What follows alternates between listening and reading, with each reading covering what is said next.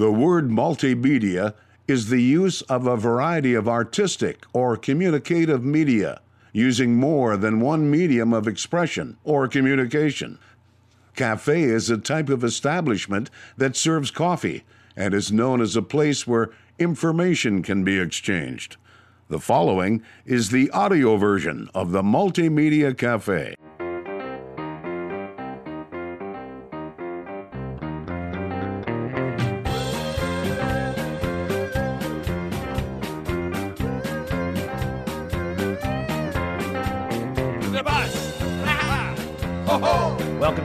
Multimedia Cafe. My name is Jason Spiess. Thank you, folks, for pulling up a stool and joining the conversation right here at the Multimedia Cafe, a place where you never know who you're going to run into or what we're going to talk about. We've got a fantastic program in store for you today.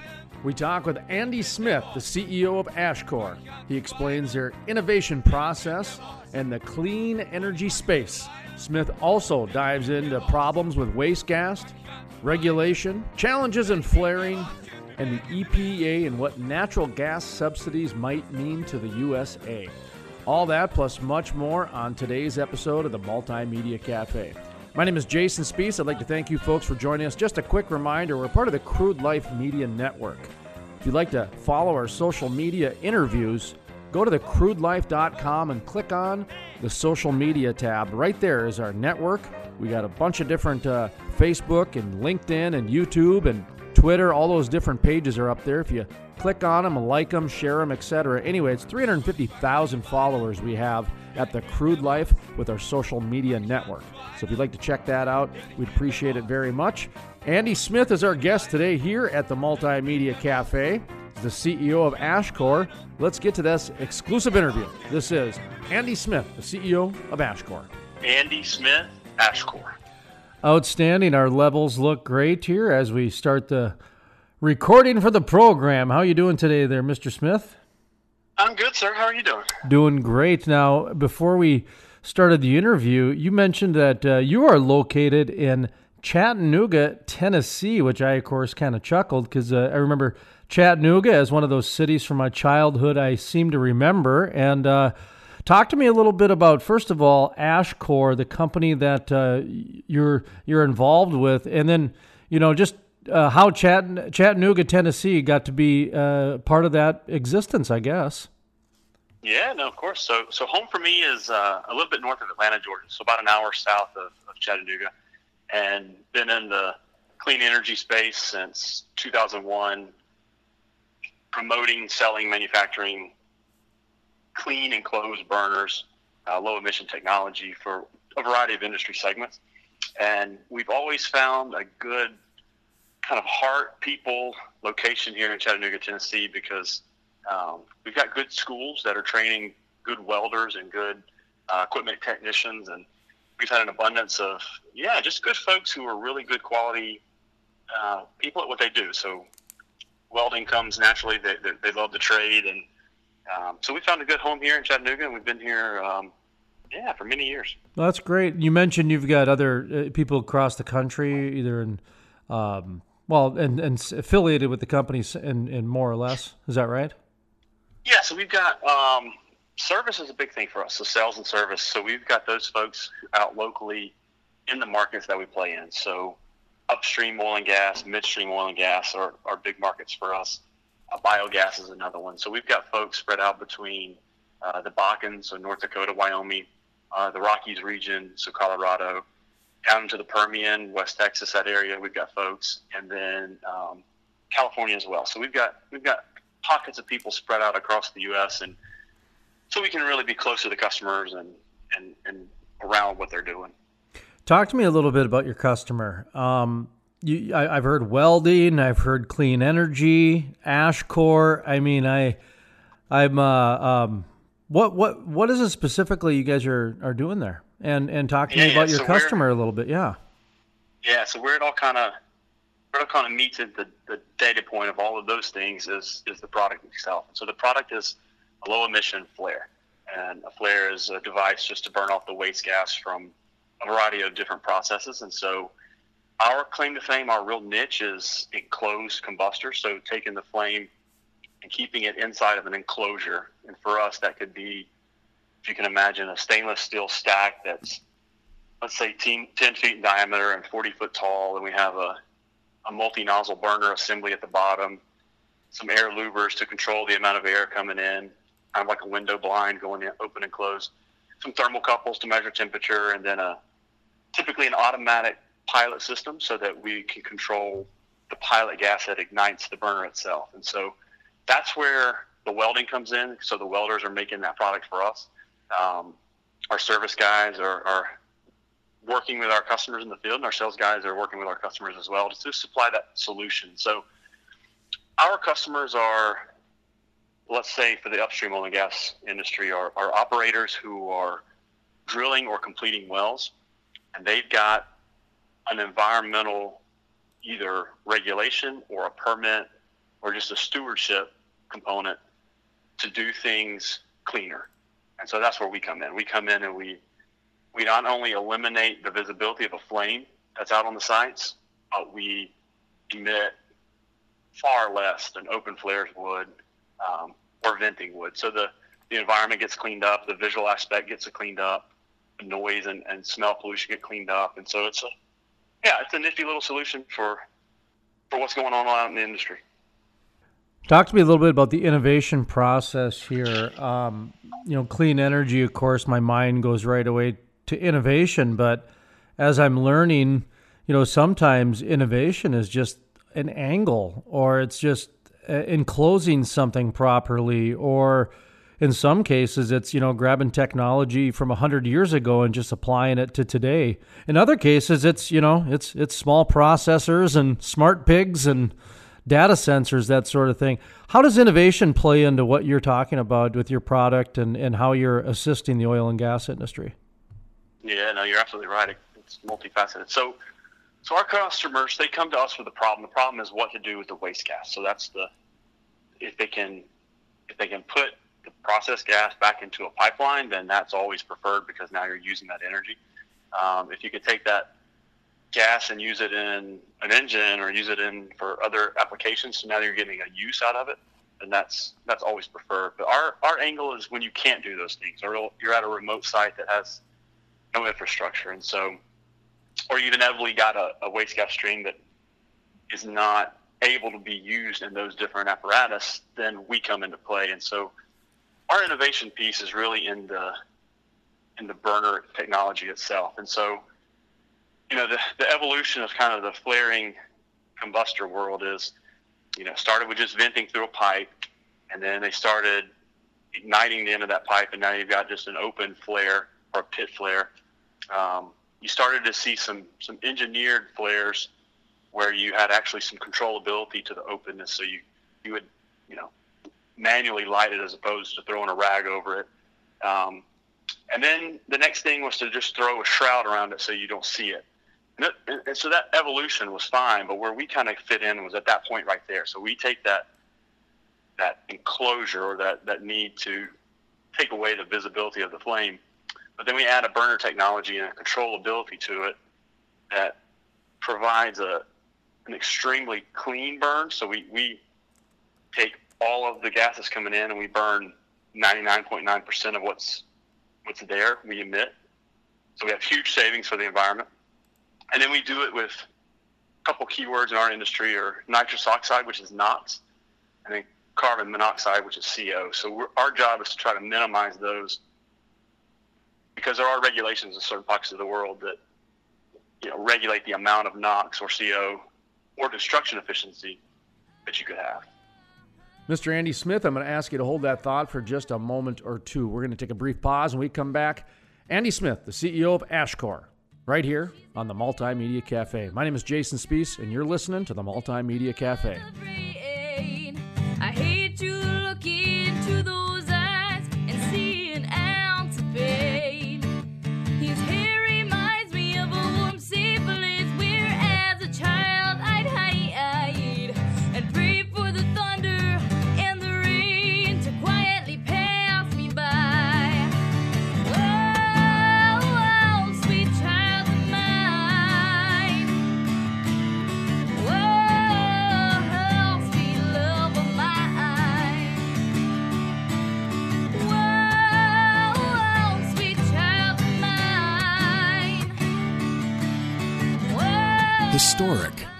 First full conversion refinery to be built in the U.S. in over 40 years.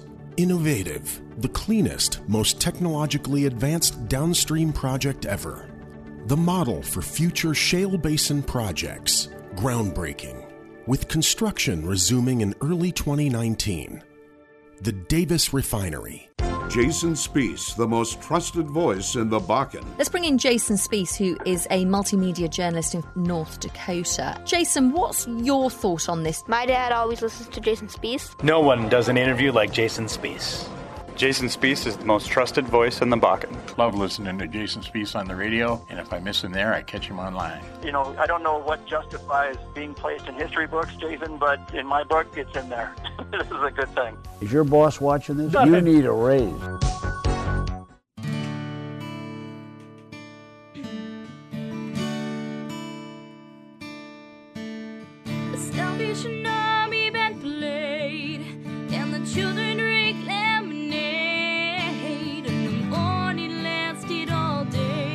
Welcome back to the Multimedia Cafe. My name is Jason Spiess. Thank you, folks, for pulling up a stool and joining the conversation right here at the Multimedia Cafe, a place where you never know who you're going to run into or what we're going to talk about. Well, coming up next, we continue the conversation with Andy Smith, the CEO of Ashcor. Because there are regulations in certain parts of the world that you know regulate the amount of NOx or CO or destruction efficiency that you could have. What are some of the biggest challenges you're finding with flaring? Um, maybe you're not finding any, but in Texas, you know, they're pretty much paying people to get it out of there so they could drill. And up in North Dakota, they're, I think they're 12, 13 months in a row now. They haven't hit their flaring uh, numbers in terms of capturing or whatever their criteria is. Uh, what challenges are you finding uh, as far as um, getting some of that gas? I mean, there's there's a plenty of it out there. Yeah, there's plenty of it out there. So we're we're we're kind of finding two challenges. One is um, one is on the process side. So we're trying to take gas that's either very wet or very dirty, um, have a lot of condensates in it, has low pressure.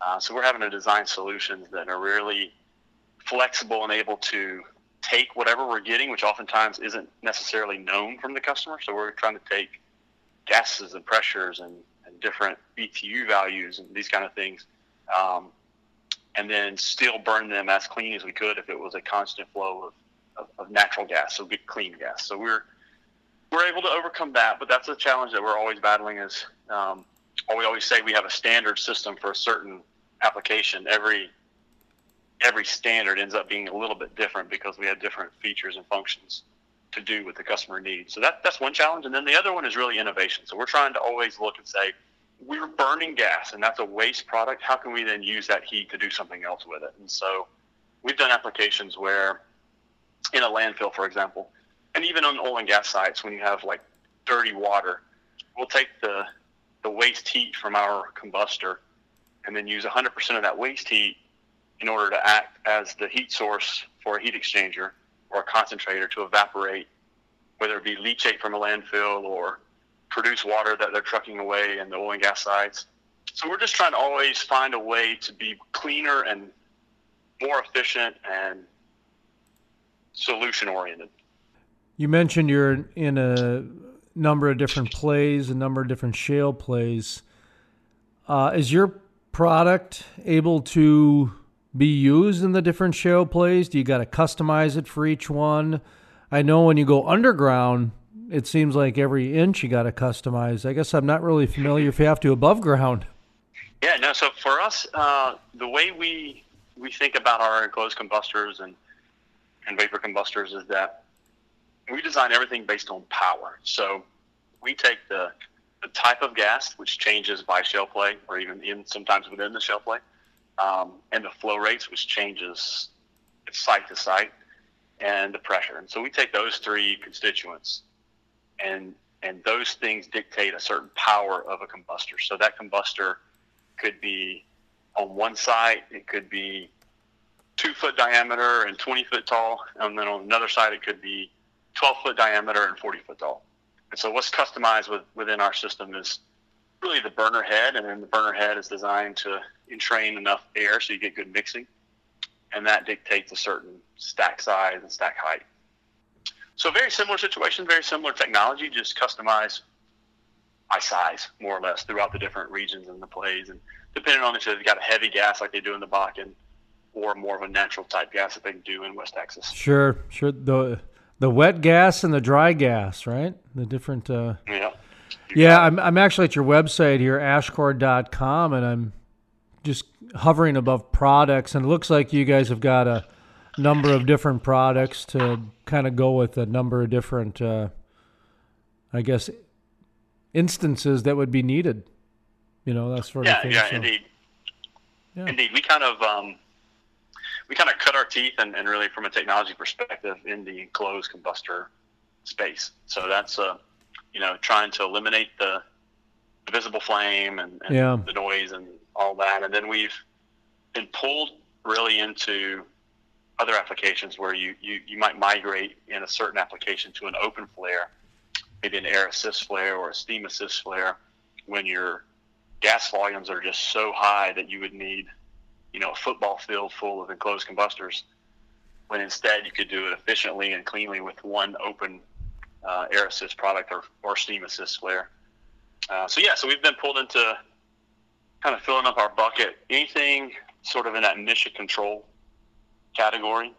Sure. Um, we pride ourselves on, on really knowing how to engineer it and provide it. The other part I wanted to ask you about when it comes to you know the the Bakken and, and Texas use those as the differences um, when it comes to the flaring. You know, not only do you have the different types of gas, the wet gas in the Bakken, the dry gas down in Texas, but the, regulations was the other side of things. And I noticed on your website you guys have an entire you know um, tab. I guess is I'm not sure what those things are called at the top anymore on the navigation bar um, field, whatever, uh, devoted to regulations. And and that's been my hunch. You know, the last five years, it almost seems like more and more companies have to almost have some sort of re- regulatory knowledge uh, from state to state because it it differs so much. It seems. Um, what, what what's your experience? And you know, I talk to me a little bit about that regulations portion of your business. Yeah, no, we, we got involved early on with um, years and years ago with, with the EPA, and so there it was really geared toward, you know, what does the federal regulation look like across the board, and then inevitably what had started happening is the state level started picking up different regulations and enforcement levels and and stringentness of what they're going to adhere to, and so what became kind of the umbrella EPA federal regulation that we had to comply with across the board. Uh, states started taking a more aggressive look at what they viewed as, you know, good technology and good emission levels and even required emission levels. And so, what that sort of catapulted was was a I don't know if it was an innovation or a, a proof of the pudding kind of thing, where you know you're taking your technology into the into the states, you're proving it on an application and showing the emission levels that you could meet, and then states are really, really geared toward looking at that and, and setting levels. So California would do what they call a best available control technology. So they would look at technology and say, "Hey, you guys are really leading the innovation of combustors, and we're gonna we're gonna set our regulations at that level." And so, you know, state by state, it's very different. So we do we have to stay on top of it from, you know, from a state level, and, and because the technology will change and in the Bakken you mentioned, they had um, stringent VOC emission levels and even some, some NOx emission levels that you just don't see down in Texas and New Mexico. California has its own set, the Rockies have its own set, and so yeah, it's very state driven. And then when we go outside internationally, um, Canada, each Alberta, I mean each each province has its own set of criteria as well. So we really look at it from a North American perspective, and it, it really breaks down into almost a a regional regulatory requirement. Mr. Andy Smith, I'm going to ask you to hold that thought for just a moment or two. We're going to take a brief pause and we come back. Andy Smith, the CEO of Ashcor, right here on the Multimedia Cafe. My name is Jason Spiess, and you're listening to the Multimedia Cafe.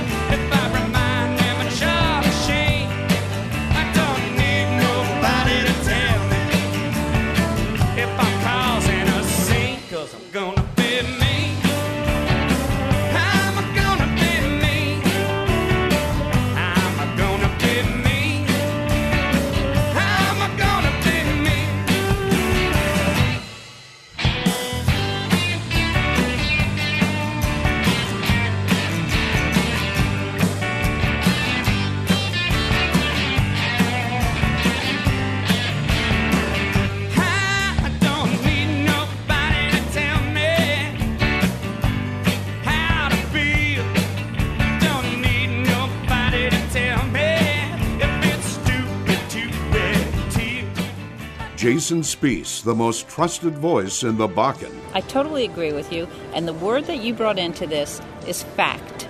You tell the facts, and then you let people make up their own minds. You want someone who's competent. You don't want to get a bunch of rookies. Love listening to Jason Spiess on the radio, and if I miss him there, I catch him online. Let's bring in Jason Spiess, who is a multimedia journalist in North Dakota. Um, Jason, what's your thought on this? No one does an interview like Jason Spiess. Historic. The first full conversion refinery to be built in the U.S. in over 40 years. Innovative. The cleanest, most technologically advanced downstream project ever. The model for future shale basin projects. Groundbreaking. With construction resuming in early 2019. The Davis Refinery.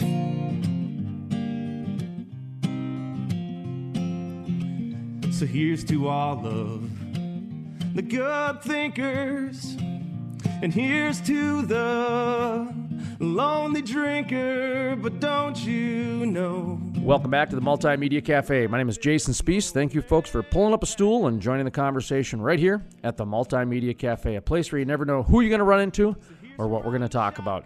Well, coming up next, we continue the conversation with Andy Smith, the CEO of Ashcor. Each province has its own set of criteria as well. So we really look at it from a North American perspective, and it, it really breaks down into almost a, a regional regulatory requirement. When it comes to the flaring side of things as well, uh, what are you hearing from operators, from people? You know, there's there's a, a big push towards renewable energy. Uh, there's a gentleman in Canada. I love his his take on it. Terry Etam. He's a writer for the BOE report.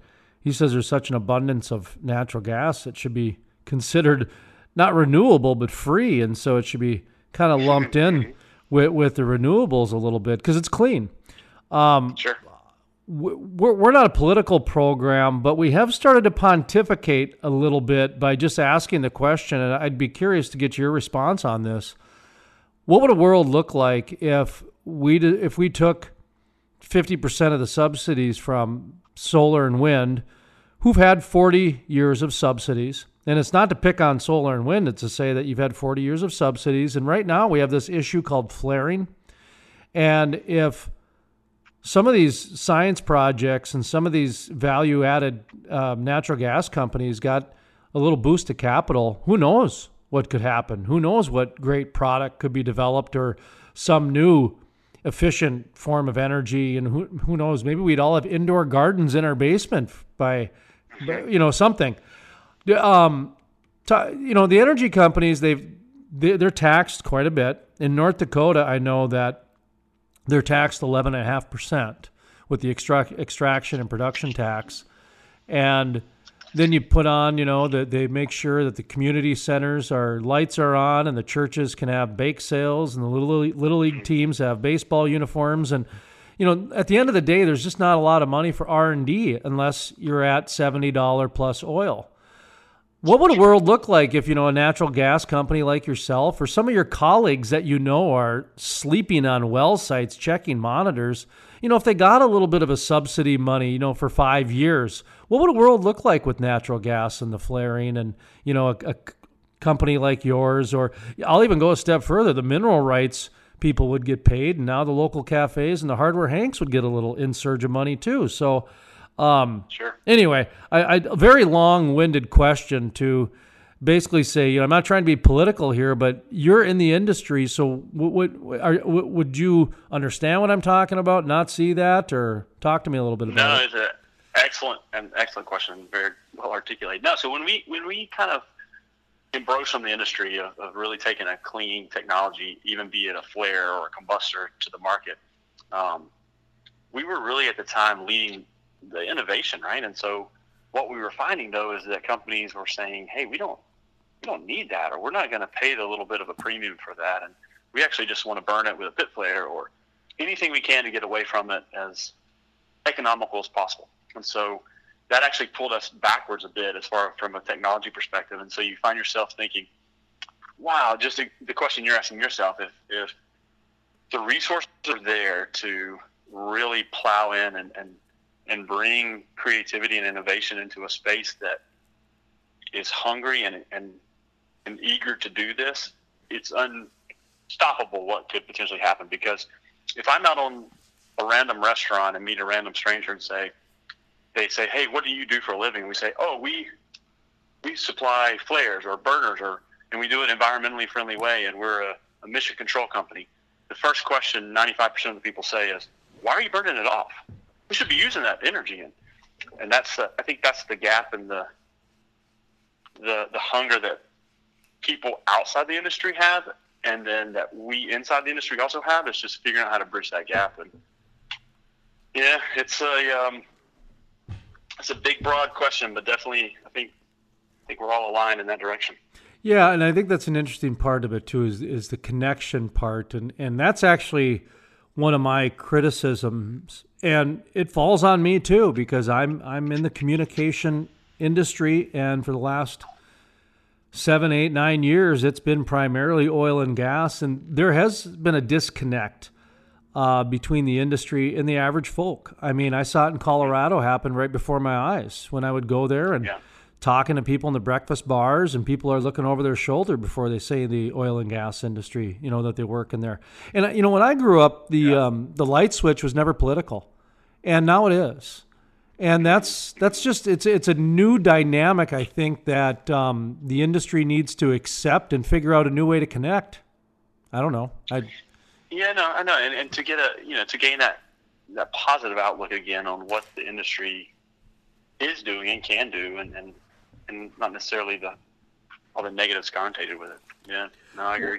Yeah, you know, it's a little bit like agriculture. You know, a lot of people don't associate, you know, the farms with the supermarket and you know, and, and hamburgers and everything else like that. And, and in some instances, good, but in others, it's it's kind of like okay, there is that much of a disconnect to where you take for granted that much that your light switch turns on and everything else. Anyways, let's we're not here to solve the world's problems. Lord knows we don't have enough time, so uh, no, no, but you're right. It is about communication, and that's that's a big thing. And you know, kind of going back to the regulatory piece on on our website, that's that's that's what we're trying to do with that piece and that component is really trying to educate, you know, folks who are at the oil companies and may not know the the federal or the state regulations and, or what's required. And so it's that, you know, finding a way to kind of communicate and, and bridge that gap.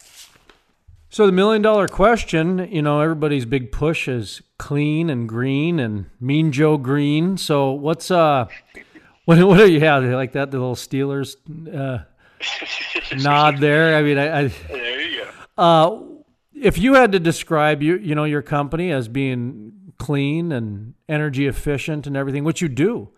Uh, give me an elevator pitch on that. You know, a, a 30 second, a 60 second overview of why you can say you're trying to, or you guys are, you know, cleaning the planet, why you're helping the planet.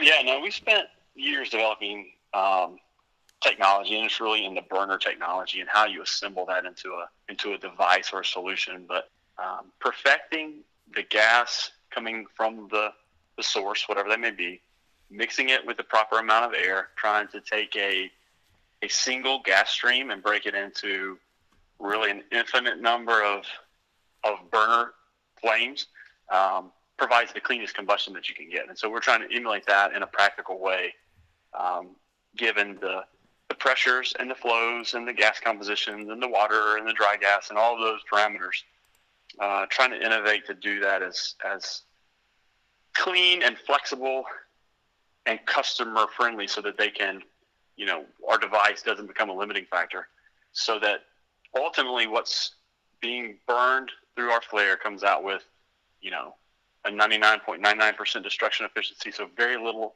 amount of unburned hydrocarbon, as low as NOx as achievable, and as low as CO as achievable, so that the result is 21 times greater impact on the environment than if you were to just vent the gas.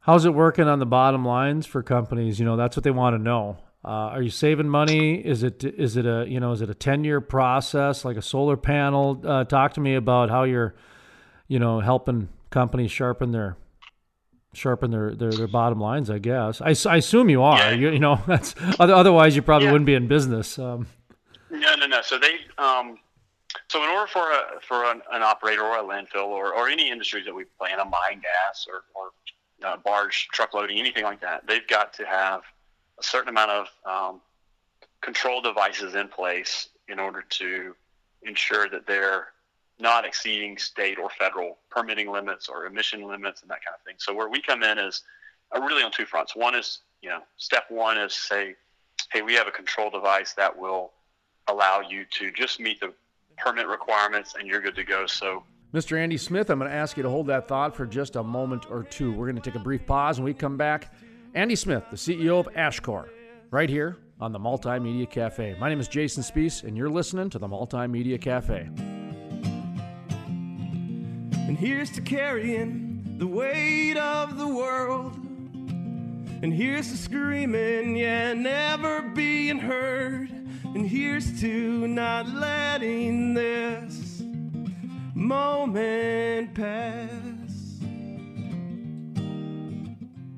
Jason Spiess, the most trusted voice in the Bakken. I totally agree with you. And the word that you brought into this is fact. You tell the facts, and then you let people make up their own minds. You want someone who's competent. You don't want to get a bunch of rookies. Love listening to Jason Spiess on the radio, and if I miss him there, I catch him online. Let's bring in Jason Spiess, who is a multimedia journalist in North Dakota. Um, Jason, what's your thought on this? No one does an interview like Jason Spiess. Historic. The first full conversion refinery to be built in the U.S. in over 40 years. Innovative. The cleanest, most technologically advanced downstream project ever. The model for future shale basin projects. Groundbreaking. With construction resuming in early 2019. The Davis Refinery.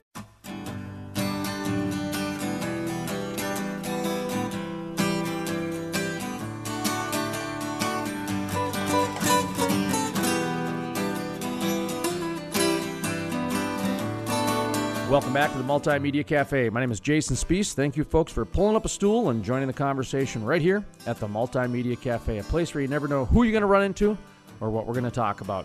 Well, coming up next, we continue the conversation with Andy Smith, the CEO of Ashcor. Control devices in place in order to ensure that they're not exceeding state or federal permitting limits or emission limits and that kind of thing. So where we come in is uh, really on two fronts. One is, you know, step one is say, hey, we have a control device that will allow you to just meet the permit requirements and you're good to go. So now it's time to have a product or solution that's as cost competitive as, as possible. The real advantage is when we can say, hey, traditional technology will allow you to reach this operating level, and then you're going to max out on your emissions. But if you come in with this control device, which is much more environmentally friendly, lower NOx, lower CO, higher destruction efficiency. Now you can increase your production and still stay within the permit limit. Now you, Mr. Operator, are making money. And so that's the real win-win-win for us, for the customer, when when that happens. Winding down here with final thoughts. Uh, anything that we didn't bring up? Anything that you feel we should uh, reiterate? I like to give guests kind of the final thought, the final word. That way, there's not a question framed by me. So, uh, the floor is yours, sir. No, I would just say thank you. It's interesting to always. Um, everybody loves to talk about their baby, and this has definitely been, you know, within Ashcor, we've got folks who most all of the leadership team have over 30 years experience, and so we we love doing this. We love the innovation part. We love the solution part, and so no no, we're happy to always um, talk about the platform, answer questions about it, and then, you know, like we kind of talked about too, is trying to communicate that message continuously and and as clearly as we can, and and in the right groups because there is a variety of stakeholders within each region, and so no, it's it's um it's a fun journey as we kind of have evolved from venting to flaring to now trying to really put low emission technology out in the market and then eventually using that gas whenever possible down the road. And so, no, it's a great journey, and we certainly love this industry. And that was Andy Smith, the CEO of Ashcor. For the full length interview or to check out other exclusive interviews, visit thecrudelife.com. That's thecrudelife.com. That's going to do it for today's program. I'd like to thank Andy Smith for coming on today's program. And we'll be back tomorrow at this time on this radio station. And for those of you streaming us on the net, Thank you very much. And if you've downloaded one of our podcasts from iHeartRadio or iTunes, we appreciate that very much as well. There's a bunch of different podcast platforms that you can get our interviews as well as uh, the Multimedia Cafe and the Crude Life as well. Of course, we're part of the Crude Life Media Network. If you go to thecrudelife.com, you can click on our social media tab, and we've got Facebook and YouTube and Twitter and YouTubes and all those different social media avenues. And if you click on them and like them, we'd appreciate that very much. Be one of our 350,000 social media followers between the Crude Life and the Multimedia Cafe. From the staff here at the Multimedia Cafe, my name is Jason Spiess, asking you to savor life and enjoy the spice.